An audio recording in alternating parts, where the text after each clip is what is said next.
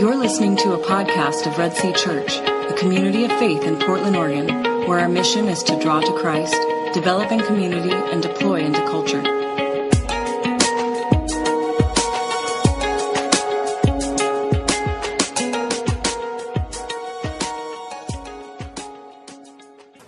Heavenly Father, you are like no other being we could possibly worship. The Bible describes you as majestic in holiness, awesome in glory, a worker of wonders. You have blessed us in Christ in multiple ways, including loving us even before you created the world, adopting us into your heavenly family, and redeeming us through the precious blood of Christ, forgiving all our sins to, completely remo- to completely remove all guilt, all shame, and all condemnation. You have done all this and much more according to the purpose of your will and to the praise of your glorious grace. Although we know these things to be true because they have been clearly revealed to us through your word, the Bible, we often fall far they often fall far from our concept of who you are and what you've done for us in Christ. Uh, we admit to you, Lord, that we falter. We falter in our understanding and our appreciation of your greatness for many reasons. Sometimes it is because we are fallen creatures, desiring our own ways and our own passions over what you have told us clearly is pleasing to you. Sometimes it is because we are simply finite overwhelmed by not knowing what lies ahead in our lives. Sometimes it is because we are fearful, letting our imaginations dwell more on the apparent bigness of our circumstances instead of your all sufficient power and presence. And sometimes it is because we're fragile, easily discouraged and distracted by the pains and discomforts of our lives. Lord, you know how particularly I have struggled with fragileness this past week, spending most of it in bed sick. I had plans to accomplish significant projects, and yet none of them was even started, due to something, due to something as small as a virus or a bacteria. Being incapacitated by sickness was both humbling and frustrating. And yet, in the hours of discomfort, you reminded me that of the many simple yet huge blessings I do have, such as generally good health, a loving family, and a comfortable home. It also reminded me how dependent I am on you for everything, and that prayer to you can be done anywhere, anytime, under any circumstances, even in a bed of sickness.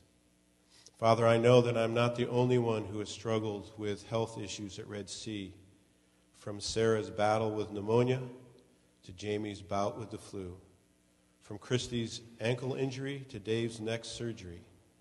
Many of us have struggled with our personal fragileness, not only physically, but some of us also emotionally, relationally, and spiritually. May each struggle, whether ours or another person's that we're aware of, remind us of our constant dependency on you and our need for your grace in our lives.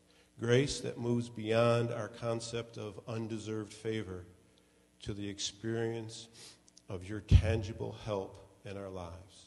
Lord, we come before you as individuals, as families, as a people, desirous, needing your help in our lives.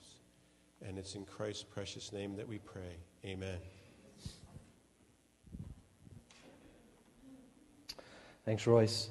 Uh, hey, my name is Josh. I think I know or have met uh, most of you guys. Uh, if I haven't, uh, I don't know if I'll be able to today. I'm also, like Royce, uh, rather sick, and so I've been hiding in the back a lot. Uh, I'm not trying to be unsocial. I do like you and love to meet you.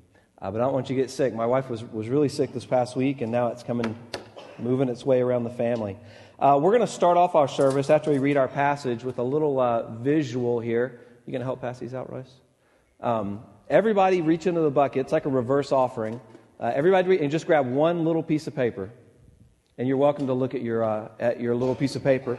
Uh, while that's going along, uh, Uh, I'm going to do a, a, little bit of an intro here, and then we're going to walk through our passage in Matthew 13. Uh, we've been working through the, the book of Matthew. Uh, we're in the parables section. Sorry, John, you'll have to be quick there, man. Um, we're in the parable section of Matthew where Jesus is talking to uh, crowds, uh, the religious uh, for the most part, and his disciples, and he's talking to them in, uh, in parables. Uh, Royce last week walked through the parable of the seeds, and this week we're going to be walking through the parable of the wheats. And, and in Jesus' parables, he tends to use everyday analogies uh, metaphorically to speak of his kingdom, uh, to speak of the ways of God and, and all that God is, is doing. Now, I love parables because they're kind of like peeling back the, the, the kingdom and being able to peek behind the curtain of the realities of what God is all about and, and what He's doing. And most of the parables have really clear meanings in their context. Like you can read a parable and think about what is, what is He saying? And then in context, they're pretty, pretty easy to understand. Well, when you see people hearing the parables, many times they don't get what he's saying. The disciples sometimes don't get it, the religious leaders don't get it. And so last week, after the parable of the, the seeds, the disciples came to Jesus and said, Hey, you know, why do you, why do you speak to them in these parables? Uh, and Jesus said, This is why I speak to them in parables, because seeing they do not see, and hearing they do not hear, nor do they understand. Uh, and then later he says, But blessed are your eyes, for they see, and your ears, uh, for they hear. So parables are meant to give us a peek inside of the kingdom, to the, they're truths of God, like, like the gospel is. It's the truth about who God is and what he's done. But sometimes we don't see the meaning behind it because God doesn't want us to. God opens up hearts to believe His truth. And so today, as we look through these parables, we're going to look at some pretty hard truth. Uh, the challenging thing about the parables is they tend to lump people in categories. They're, they're a bit of generalizations. But when God does a generalization, it's okay because He's God and He's good and He can do that. Um, but parables like the one today can be offensive to our politically correct ears. And so this is one of those that's going to come across as offensive. So stick with me. Uh, we're going to process through it, get at the heart of what God is saying here in this parable, uh, and walk through it. We're also going to be looking at a ton of scripture today because parables can be a little vague but when you look other places in the Bible, you can find clarification on exactly what they, what they mean. So we're going to look at a truth in the parable, then we'll jump over to another passage of Scripture and make that connection back and forth. So we've got 10 or so passages of Scripture. They're going to be up on the screen uh, as, as best we can. So don't feel like you have to open your Bible and search real quick to Ephesians and then jump over to Second Chronicles and jump over to Second Peter. Uh, just kind of look at them up on the screen and trust me that that's what it actually says. So here's what we're going to do. We're going to read Matthew 13, 24 uh, through 43. I would invite you guys to stand as we read the Word of God together. And like I said, it's up here on the screen. And then stay standing afterwards because I want to pray for our hearts. Uh, because just like Jesus said, many times our hearts are closed. We tend to stick our fingers in our ears and not want to hear the truth of God. So we're going to pray that God would open up our hearts to His truth. So Matthew 13 and verse 24, and I'll, I'll try to, I may struggle through this. So he put another parable before them, saying, The kingdom of heaven may be compared to a man who sowed good seed in his field. But while his men were sleeping, his enemy came and sowed weeds among the wheat and went away. So when the plants came up and bore grain, then the weeds appeared also. And the servants of the master of the house came and said to him, Master, did you not sow good weeds in your field? How then does it have weeds? And he said to them, An enemy has done this. So the servant said to him, So the servant said to him, Then do you want us to go and gather them? But he said, No, lest in gathering the weeds you root up the wheat along with them.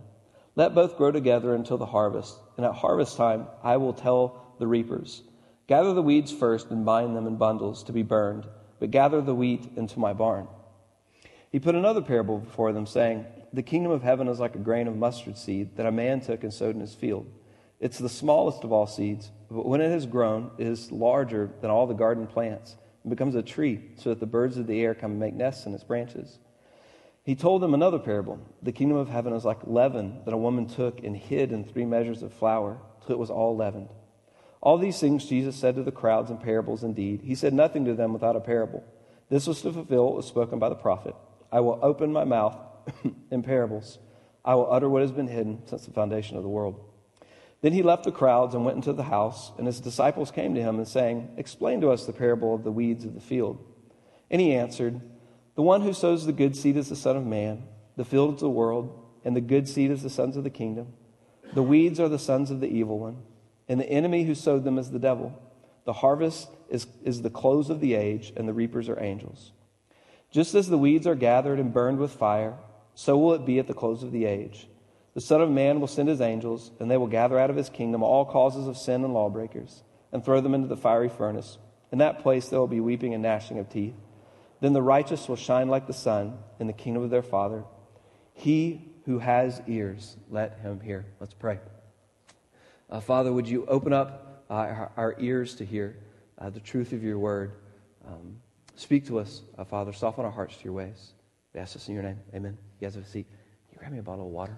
I forgot. I'm sorry.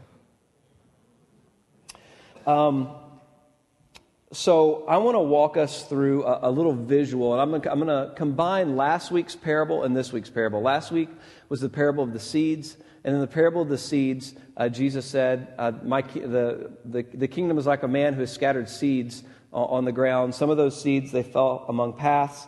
Uh, some of those seeds fell on rocks. Some of those seeds fell on thorns. And some of those seeds uh, fell on soil. And he was talking about the seed being the truth of the gospel. And one out of four, basically, is implied. One out of four grows and produces uh, fruit uh, for the kingdom of God. The others, the others fall away. Well, in our parable this week, he, he does two different types of seeds. He does some that are wheat and some that are weeds. But between those two parables, it's pretty telling about who's actually in God's kingdom and who's outside of God's kingdom. So here's what we're going to do in our activity. Um, did all the pieces of paper get used in the bucket? Who wound up with the bucket? Anybody? Alrighty then. So we had 50, um, there it is. We had 50 of these little tags in here. And on each of the tags, oh, nicely done. Uh, on each of the tags, your tag either says wheat or weed, okay, on one side of it. And then on the other side, if your, if your tag says weed, then it's blank on the other side. If your tag says wheat, then it has a, a description on the other side. It either says path, rocks, thorn, or soil, right? Okay, here's our activity. You get a little bit of movement here. I need everybody to participate. It won't last long. If yours says weed, you don't have to do anything. you guys are like, sweet. Uh, if yours says wheat, you have to come up front with me up here. So we're going to line up on the front in a row here. All the wheat people. It shouldn't say wheat and wheat. Man, you're like in the kingdom and out of the kingdom. That's pretty cool, Joe. That's called a typo. Uh, and, and why don't you come on up? You can, you can come up here. Uh, yeah, I, and, and I'm going to give you uh, soil. I mean, I'm going to give you. Um, oh, no, it says thorns, wheat and thorns. So it either says weed or wheat. So you're right. Come on, you're good. You're up here. Okay, so according to these two parables, and here's my disclaimer for all of you statistics people. Where's Jim? He was in here earlier. Um, what's the problem with dividing the room like this, according to the parable? I just did 50 50. Does the passage say that? No. It really doesn't tell you that it doesn't tell you that there are as many seed, wheat seeds as there are weeds. But when you look other places in the gospel, it would imply that there are as many wheat as there are weeds. So in this one, there's enough weeds that if you pulled them all out, it would also destroy the wheat. So we have to assume there's a lot of weeds inside of the wheat, right? We can look other places in the gospel when Jesus talks about the kingdom. He says uh, the way into God's kingdom is a narrow way, and the way to, to leads to destruction is a wide path. So we look at both those and we see volume. One's less, one's more. So work with me here in the analogy, okay? So I just did 50 50. Unfortunately, you guys that are sitting down, according to the passage, you're all in hell. I'm sorry. Work with me. Uh, but this is the visual, and this is why I didn't pass these out. I wanted you guys to draw. But, but Jesus says, hey, there's all these seeds. Half of them are not of my kingdom, and half of them are inside of my kingdom. Okay? Now let's pull up the population counter if you can, uh, Nate, if you can get that website up, up and running.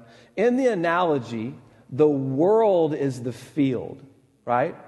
So, us as a church are representing the population of the world. And in the analogy of the scriptures here, the field is meant to all the world. Here's the population counter of the world. There's currently 7.4 billion and growing uh, people who are, who are on the planet, right? So, we represent the 7.4 billion people who are on the planet. Let's say half are in the kingdom and half are out of the kingdom, according to the parable. Okay. Now, all of you wheat people, if yours says path, you may sit down. All the people that, if yours said path on it, it said wheat and path, you're, go, you're good. Well, actually, that's not a good thing, man. Uh, so the path, these are the people that they, they believed the gospel, the truth was there, they confessed, but then it was snatched away from them uh, by the evil one. And it doesn't give us a whole lot of details inside of that. Okay, for all of you guys who say wheat and it says rocks, you may go and sit down. Uh, the rocks are those people who heard the truth, yet persecution came upon them, and they fell away out of, out of God's kingdom.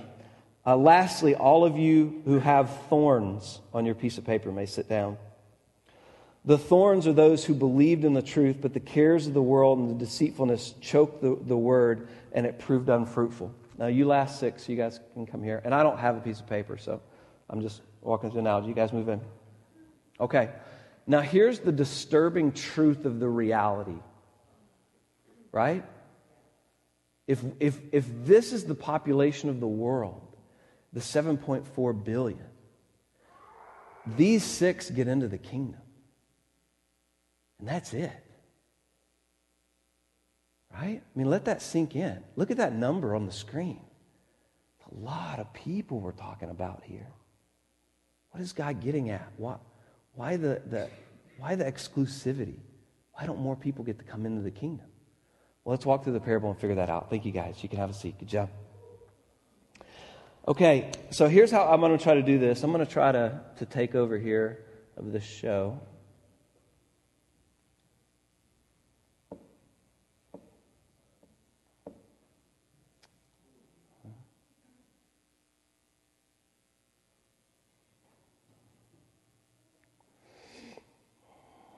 And then let's see if this works.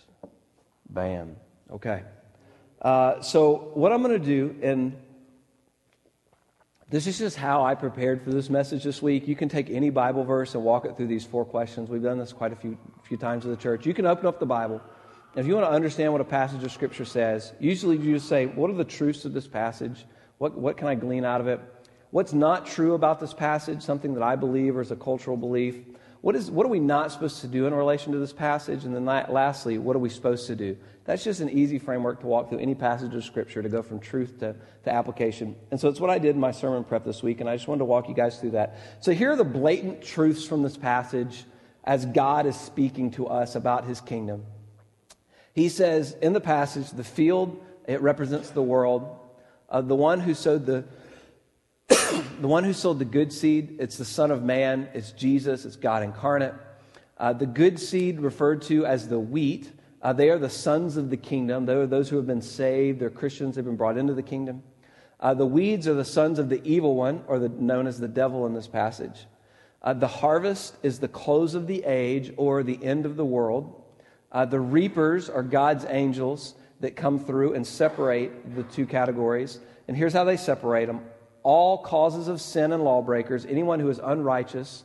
Uh, we have all sinned and fallen short of the glory of God, but God has come in and his blood's been placed on some of us and we believe and we have been made righteous. So the unrighteous will be thrown into a furnace, and all the righteous will go to the kingdom of their Father and they will be a part of his light, is how it explains it here in this passage. So, those are the key truths of the passage, which are, are pretty powerful truths. And that's where Christians get partly their theology from, is passages like this when Jesus speaks and in other places.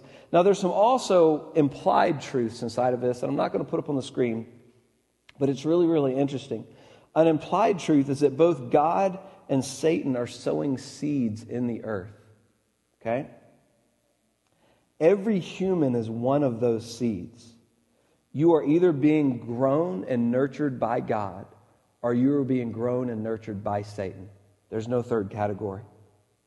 Another real, real interesting truth is it implies that there's a battle going on between God and Satan. God created ultimately God planted all the seeds, but Satan came in and he took those seeds and he changed them and he made them into something that was opposed to God and his kingdom.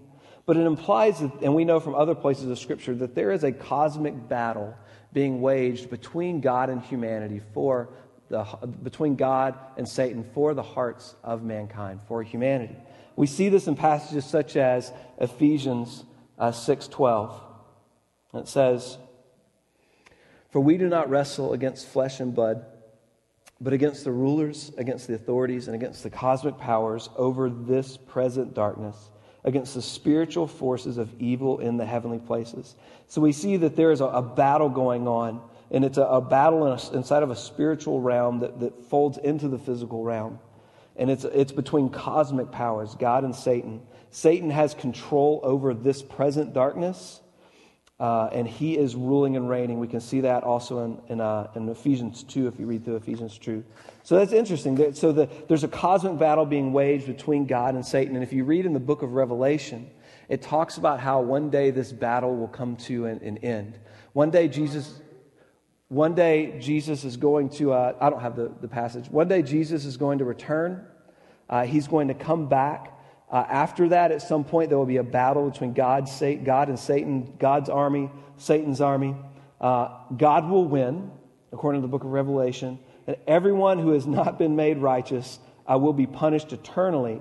And it's referred to here as a fiery furnace. Now, the Jesus listeners, when they heard fiery furnace, they would automatically gone to the book of Daniel. They would have thought about Shadrach, Meshach, and Abednego. It's not a pretty picture, right? That's why he chose it. He chose a picture that they would, that they would would understand. This is truth. Some of you may not believe that truth.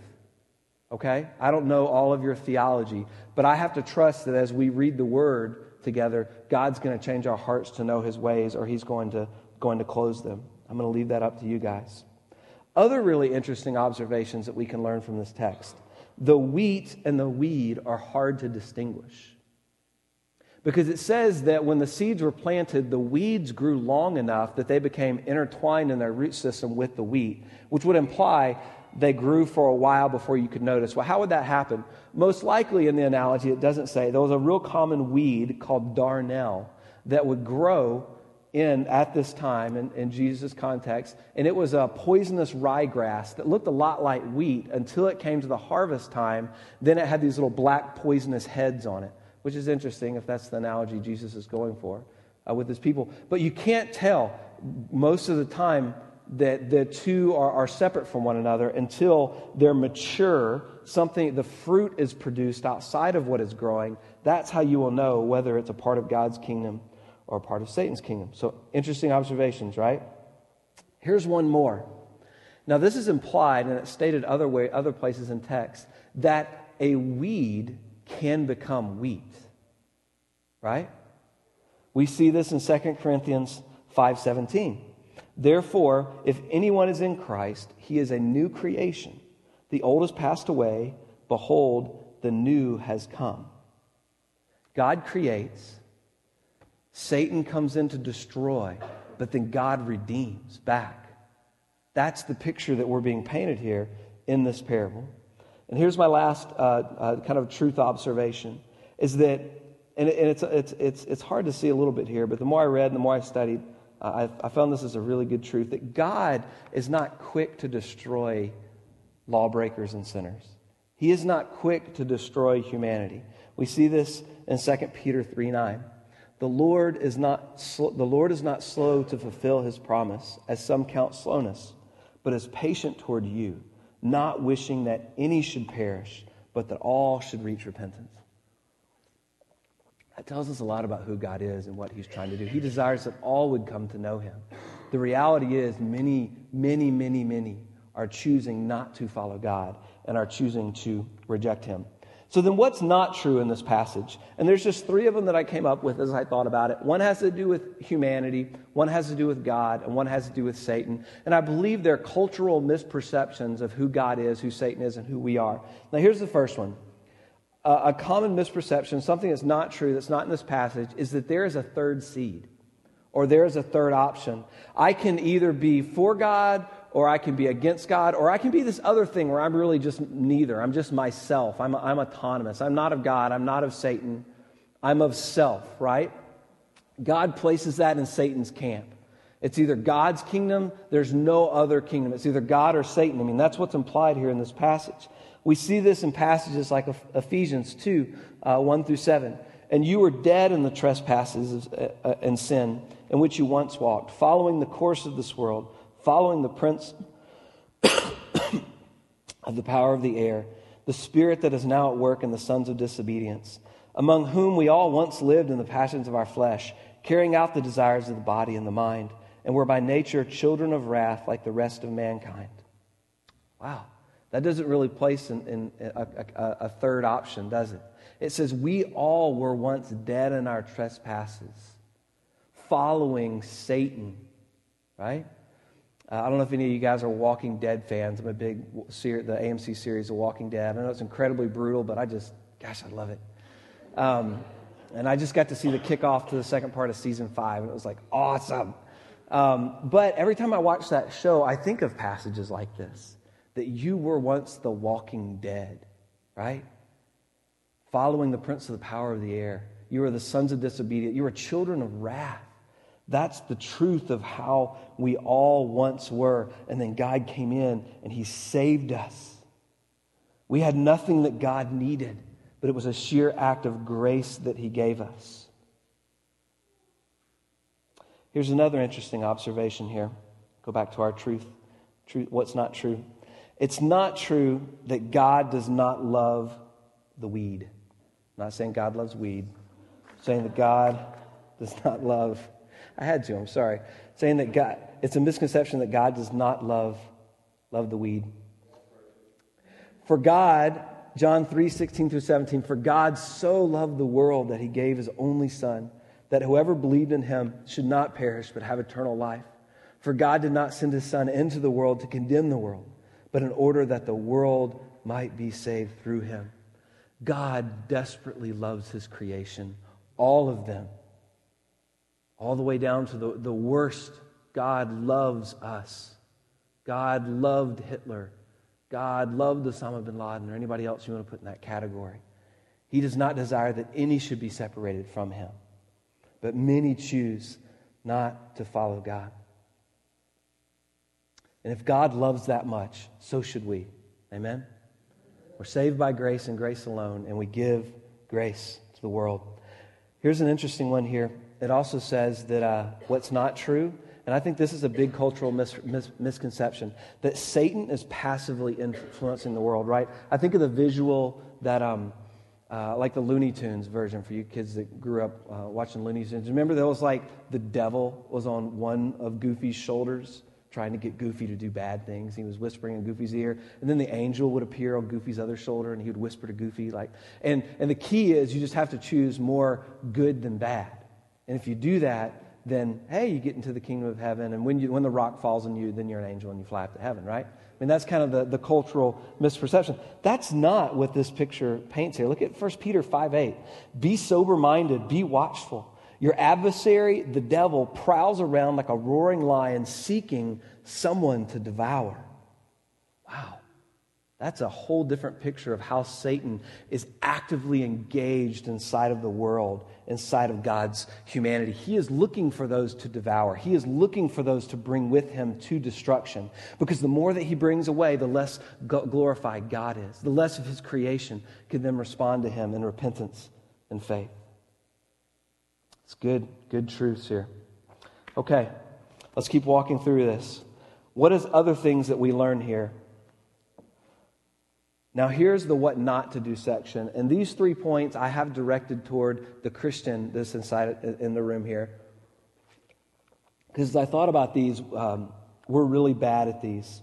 We take this passage many times and we, we use it to justify uh, the wrong thing. Here's something we're not supposed to do that we can learn from this passage we're not supposed to take God's place as judge and jury, right?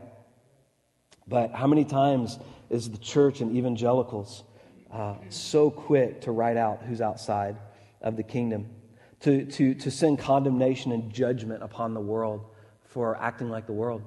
Uh, there's a really interesting passage in, in, in Luke. It's in Luke 9. Uh, where James and John, two of Jesus' disciples, they're sent ahead to him to a Samaritan village. Jesus first brings the gospel to the Jews. He goes to Galilee, and then he begins to go to Samaritan villages. It's a, it's a, a picture of how the gospel is then going to be taken to all the world. So Jesus sends two of his delegates ahead to this town to say, hey, the Messiah is coming. You guys get ready. Come on, here, here he comes. Come hear the truth of the word and the Samaritan village rejects Jesus. It doesn't give us a whole lot of details in the passage, but it says they choose not to receive Jesus, right? So, what does Jesus tell the disciples to do when people don't receive him? You guys remember? Shake, shake the dust off. Remember, he says, shake the dust off your feet, move on to the next town. But in the, in the story, James and John come back to Jesus and they say, Jesus, that town rejected you. Would you like us to call down fire from heaven to consume them? like they had that ability to do that, which we've never seen in the New Testament. We've never seen a person necessarily. We've seen God do it a couple of times when people have asked, right? Old Testament passages. And Jesus rebukes them for that line of thinking. We are not to be the judge and the jury over people. We're to preach the good news of the gospel passionately and fervently and let God open up hearts. God is, is patiently waiting for all, all to turn to Him. Here's another thing we're not supposed to do we're not supposed to treat unbelievers like weeds, right? And the church has historically been bad at this. An us and them mentality, elitism that leads to violence. So many awful atrocities have been committed in the name of the church. Uh, my wife got me a book from the library on all the untold stories of American history and they're packed full of the church doing really bad things. When the church had ultimate power, right? It was called the Dark Ages. It wasn't good times for us. We are not to treat unbelievers like weeds. Galatians 5 22 through 23. The fruit of the Spirit is love, joy, peace, patience, kindness, goodness, and faithfulness. This is what is produced outside of the growth. The Spirit of God working inside of us, we produce love, joy, peace, patience, kindness, goodness, and, and faithfulness. Church, there is no holy roundup to be sprayed upon the world. But that's many times uh, what, what we see, and unfortunately, it's what, what we're known for. We need to be known for people that show love, joy, peace, patience, kindness, goodness, and faithfulness. Now, here's the last one what's not true? It's not true that, uh, I, I, or, or, what, what not to do here, I'm sorry that we, we, sh- we should forget what's at stake when Christ returns. Right? Uh, there's always uh, apocalyptic talk, right? Every generation for the last 2,000 years has thought they were the last generation before Christ was going to return and was going to reap and was going to separate. When Jesus comes back, Billions will be lost eternally. Billions. Wow. That, that should change the way that we interact with people. It should change the way that we love. It should change the way that we, we exercise the fruits of the Spirit in our jobs and in our neighborhoods and in our families. Churches should spend as much time teaching on evangelism and compassion as they do the book of Revelation. Right? Because that's how people are saved. I hear so much talk among conservative evangelicals that this country is going to hell. As liberal secularism uh, rises inside of our nation and, and into politics, there's this um, removalist culture. Okay, we're going to remove ourselves from that thing because that thing is bad. Man, what did Jesus do? How did he model relationship? He came, he incarnated, he became one of. And yes, God will return at some point, and I don't know when that is. He's pretty vague for a reason. I don't think He wants us to dwell on it that much. I think He wants us to continue to push forward and make disciples. That's what our command is to love and to give compassion to as many as we possibly can. And let's take as many with us when we go. That's our motivation. Lastly, here, what do we do? And it's the same for the believer as it is the unbeliever repentance and faith. Uh, we've been teaching our kids through the book of Hebrews. Amy was talking about how the, the, the children's curriculum is wrapping up. And it's been really fun. If you don't do the family devotionals, uh, we have them out in the lobby out there. So the last uh, two years, we've been teaching our kids in the evening, going through the, the Bible. And we don't always do it as consistently as, as we like. Uh, but last week, we were walking through the book of Hebrews, and it just really struck me. Uh, and it gave me a lot of peace when it came to preaching this passage because I was all nervous about offending the unbeliever. But here's what Hebrews 4:12 says. For the word of God is living and active and sharper than any two-edged sword. It's piercing, piercing to the division of the soul and the spirit, of joints and of marrow, and discerning the, the thoughts and the intentions of the heart. And no creature is hidden from his sight, but all are naked and exposed to the eyes of him to whom we must give account. I love, and part of the reason I wanted us to read so much scripture is I didn't want this just to be my words and my opinions up here. I wanted the word of God to come at us like a two edged sword that pierces through armor and pierces into our heart and lead us to repentance, both to the believer, if we have labeled or if we have disengaged, and also to the unbeliever. As God's word comes to your heart, and if you believe this, if you believe this is truth, then that changes the way that you live. It changes what side you're on, it changes whose kingdom you're a part of.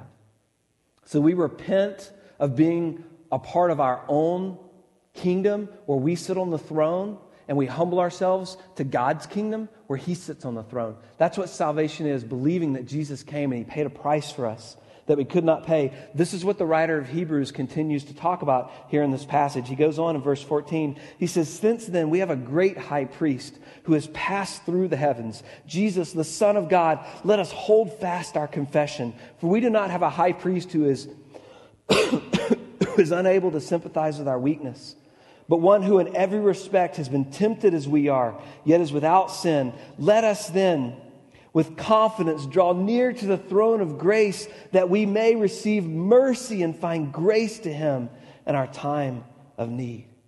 Wow. That's what it means to come to faith. It means to believe that Jesus came as a high priest, not offering a sacrifice for you like we see in the Old Testament, but becoming the sacrifice for you. He did something for you that you could not do. And in that truth, you come and you grab hold to the throne of grace and you receive mercy. Mercy is not getting what you deserve, grace is getting what you don't deserve. That's what it means to be a wheat that becomes a weed. We embrace the grace of God we embrace his mercy and then that leads us to then begin to continue to engage in god and his mission to advance his glory in this world and bring as many people into the kingdom as we possibly can. And here's what happens church. When, when, when you receive grace like i mean when you're just on your face before god saying i don't deserve you but i get to receive you. I get to become a son of the kingdom of god. Blessed is the name of the lord. When that truth hits your heart fruit isn't difficult. It just naturally grows and it produces fruit inside of your life. Over the last couple of weeks, as we've been talking through these parables, and, and Royce has done a good job of presenting some hard truth to us about hey, if you don't see fruit in your life, you're probably one of those seeds that fell in the path or got choked by the thorns or the cares of the world or you were trampled underfoot. And so it leads us to say, oh man, I gotta, okay, I gotta like toughen up. We need to see some more fruit. I need to make this thing, make this thing work. Anthony, interaction time. That's, I don't know what that is actually. good job, Anthony. It's a, it's a kind of metaphorical, but I get where you're going at here. It'd be a good parable.